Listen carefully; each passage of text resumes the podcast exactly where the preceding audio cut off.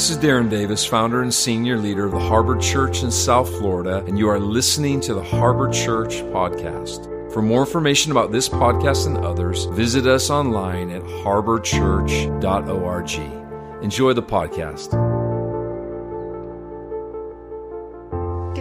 Everybody, and welcome to Harbor at Home. My name is Savannah Alban. I have the privilege of sharing the word of the Lord with you this morning. Now, for the, some of you guys that may or may not know, we're in this series called the Known Series, and we're on this journey together to really discover what does it mean to truly know God, intimately know His nature, and to be known by Him in a very sincere and open way. Now, I know you know this already, but to be known by God, we already were known by God. We, he knew us before we were ever in our mother's womb. He thought about us before we were a thought in our parents' mind. And yet, I find sometimes on this journey called life, there are these things, whether it's disappointments, unmet expectation, life pain, these things that begin to distance us from Him. And much like Adam and Eve in the Garden of Eden, we're on this journey where God is in the garden of our heart and He asks us this one question, and that is, Where are you? And so, as I share with you this morning, I, I ask that your heart would be open to that question from the Father. Where are you? In fact, if I had to title this message anything, it'd be called The Sacred Ground, because I really believe that the space in our heart is one of the most sacred spaces that we have to have intimacy with the Father. In fact, it's not just a byproduct of intimacy with Him, but I really believe that it's a primary ingredient for being able to see Him rightly in His nature. In fact, the word heart is mentioned over a thousand times in the New King James Version. Um, in fact, it's, it's much more dynamic than what we know of the heart to be now. It comes from the Hebrew from the word lev or levav, which is really essentially the center part of all human existence. It's our mind, our will, and our emotions. In fact, 1 Samuel 16, 7, you see the Lord talking to Samuel, and he says, Hey, I don't judge by the outer appearance. In fact, you can judge by that all you want, but you'll never know the, the nature of a true person except for me because I judge by the heart. If we look at the heart and what it means to our natural bodies, you think about a heart, it pumps blood to all parts of our bodies, it pumps oxygen to our brain and needed minerals to our muscles, and the list goes on and on.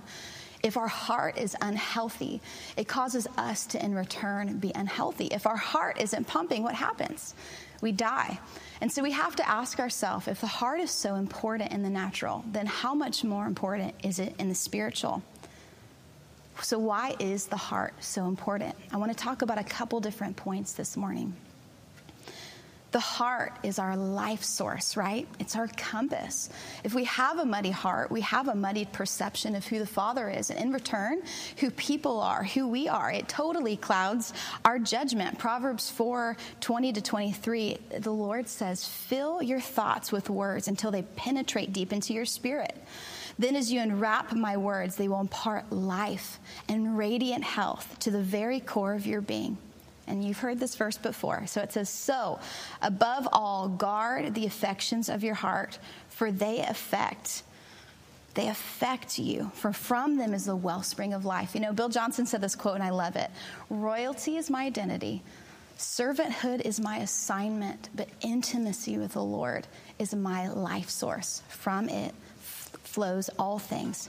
Number two, why do I believe that the heart is so important? One, uh, we, we went through it, our life source, it's our compass. But number two, it's one of the greatest commandments. I don't know if you remember that story from Matthew 22 where Jesus was with the Pharisees and they were trying to trick him and, and say, you know, Master, what is the most important uh, commandment? Because there's so many important ones. And he said to them, the most important one is to love the Lord your God. I love how the Passion Translation says this love the Lord your God with every passion of your heart, with every energy of your being, and with every thought that you have.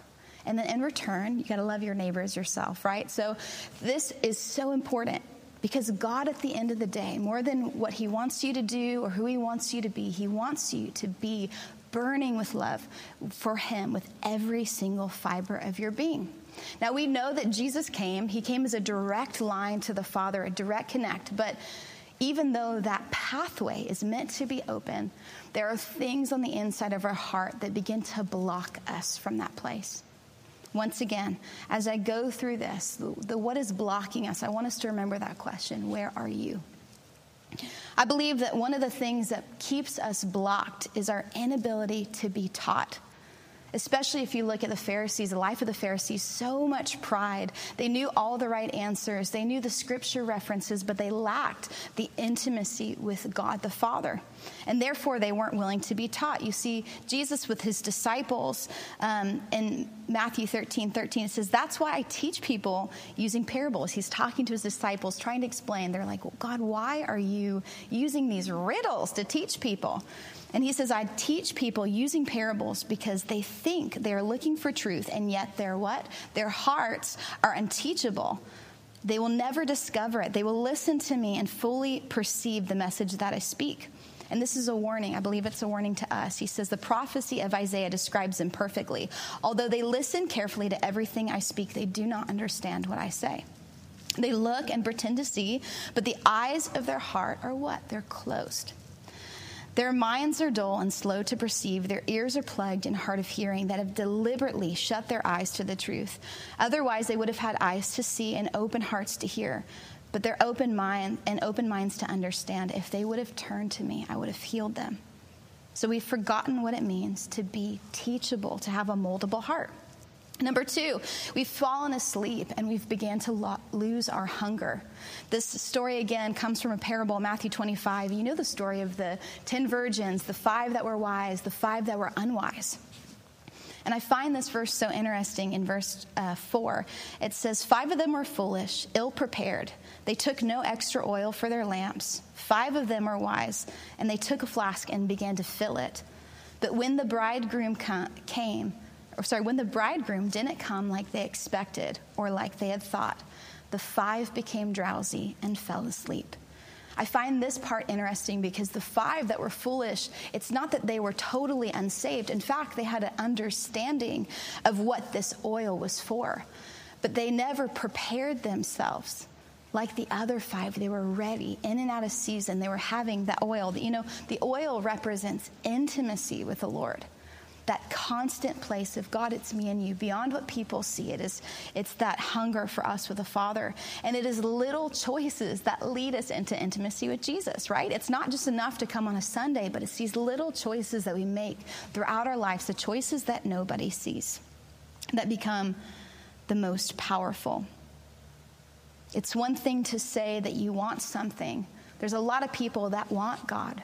There's a lot of people that are like, yeah, I would like that. But there's very few that take the time to seek.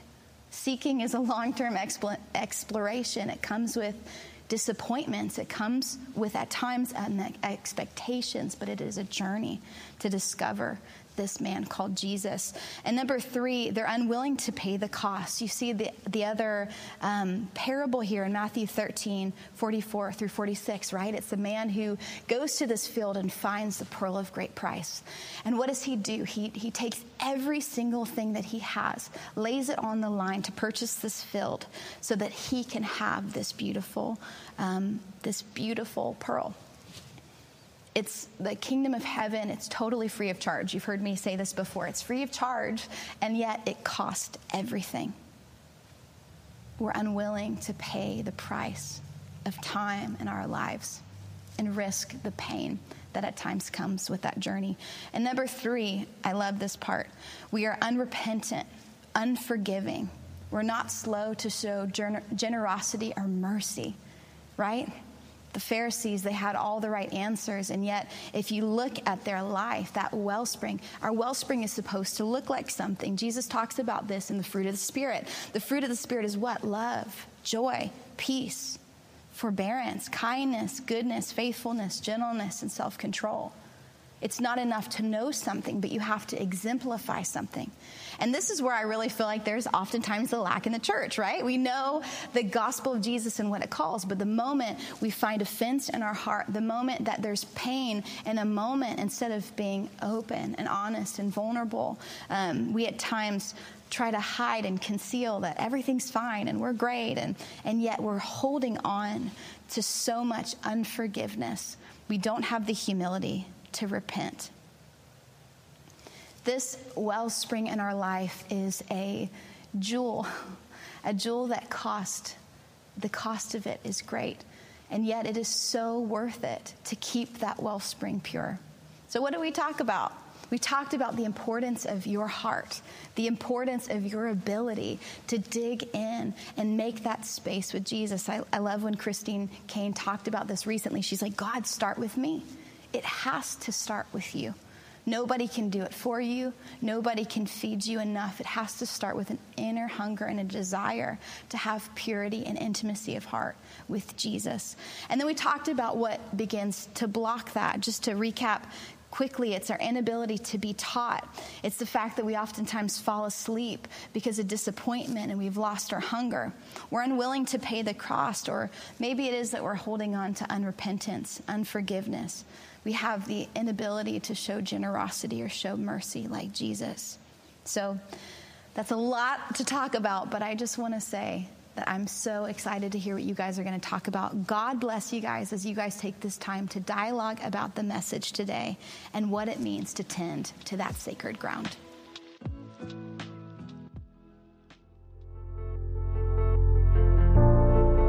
Thanks for tuning in to the Harbor Church podcast. I hope that you were enriched, inspired, and blessed by what you heard. Please subscribe on the podcast app and be sure to follow us on Instagram, YouTube, Facebook, and Twitter. You can also download our Harbor Church mobile app. Thanks for listening, and we'll see you next time.